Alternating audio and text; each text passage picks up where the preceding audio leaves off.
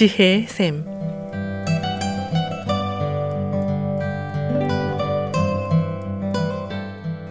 매주 월요일부터 금요일까지 각 분야의 전문가를 모시고 우리 삶에 필요한 말씀을 듣는 지혜의 샘. 오늘은 AP 리커버리의 손재열 디렉터께서 말씀해 주시겠습니다. 안녕하십니까? 손재열입니다.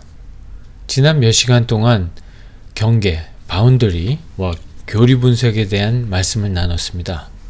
결국 우리 모두에게는 우리를 정의하고 보호하는 어떤 경계가 있어야 되지만 그 경계가 우리를 제한하는 것이 아니라 그런 경계 가운데서 다른 사람과의 적절하고 건강한 교류가 있어야 되고 이를 통해서 다른 사람과의 관계가 적절하게 유지되어야 되지 않나 하는 요지의 말씀이었습니다. 그러면 오늘은 갈등에 대한 말씀을 좀 나누고 싶습니다. 이 세상 모든 사람이 다 똑같다면 특별히 큰 갈등이 없겠죠. 인간의 죄성 때문에 모든 사람이 다 같다 해도 무슨 문제가 있을지는 모르겠지만 일단 모든 사람이 다 같다면 그 문제가 없어 보입니다. 갈등의 핵심은 결국 다르다라는 데 있습니다. 저도 가끔 혼돈해서 쓰긴 하는데 다르다와 틀리다는 많이 다르죠. 그런데 우리는 갈등을 접근할 때 이 다르다가 아닌 틀리다로 생각하기 때문에 그렇게 접근하기 때문에 갈등 해소에 더 시간이 걸리고 어려운 것은 아닌지 모르겠습니다. 갈등 자체만으로는 나쁘다 좋다를 얘기할 수 없을 것 같습니다. 왜냐하면 우리는 서로 다르기 때문이죠. 이 지구의 몇십억 인구 중에 한 사람도 나와 똑같은 사람은 없지 않습니까? 하나님께서 서로 다르게 만드셨고 그 가운데서 서로 좋아하며 섬기기 원하시기 때문이죠. 서로 다르다는 것은 참으로 정상적이고 자연스러운 일이고요. 또 이 다르다는 것을 어떻게 접근하는 것이 결국 중요한 관건이 아닌가 싶습니다. 첫째, 앞서 갈등은 갈등 자체가 좋다 나쁘다 할 수 없다고 말씀을 드렸는데 다음 드리는 말씀은 결국 어떻게 갈등을 바라보고 어떤 의도를 가지고 해결하려고 하느냐의 관점에서 말씀을 드리는 겁니다. 이런 것들은 결국 상황과 문맥에 따라 다르게 나타나고 어떤 특징성을 띠게 돼 있죠. 그런 의미에서 본다면 부적절한 갈등은 다음과 같은 특징이 있습니다. 첫째, 갈등이 점차 증폭된다는 거죠. 처음에는 각자 그냥 다른 의견에서 시작한 차이가 점점 벌어지고 또 에스컬레이터를 타고 올라가는 것처럼 서서히 갈등이 심화되는 경우입니다. 그저 다른 의견이 나중에는 내가 옳다, 당신이 그르다로 포커스가 바뀐 경우입니다. 또 다른 특징은 갈등 자체를 회피하려 할 때라는 것이죠.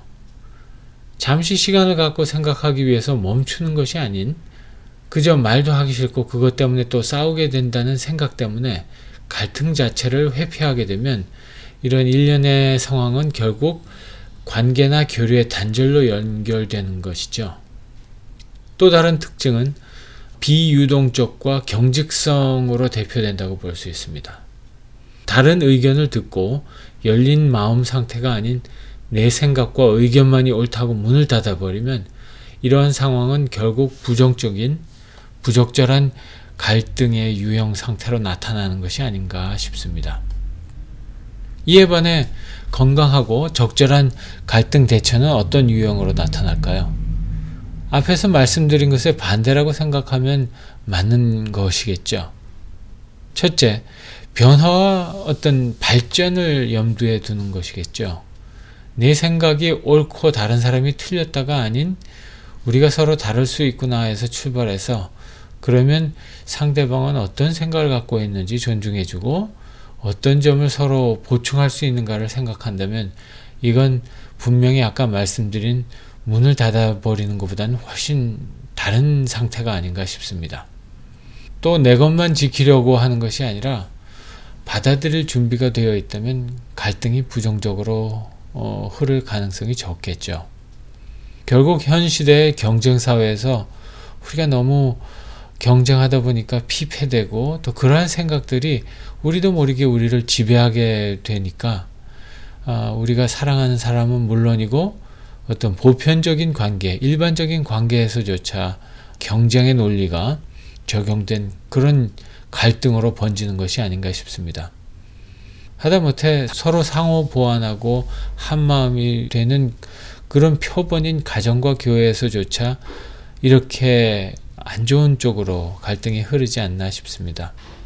또 어떤 적절한 갈등 대처의 특징은 갈등의 비일반화라는 것이죠. 다른 말로 붙이자면 결국 격가지를 안 친다는 것이겠죠. 하나에서 시작한 갈등이 다른 문제로 비약하거나 불똥이 튀지 않게 하는 것이죠. 하나에 한 가지씩 어, 나누는 것이 모든 것을 다 묶어서 일반화를 시켜서 갈등을 바라보고 그렇게 갈등을 대처하려고 하는 것이 아니라는 거죠.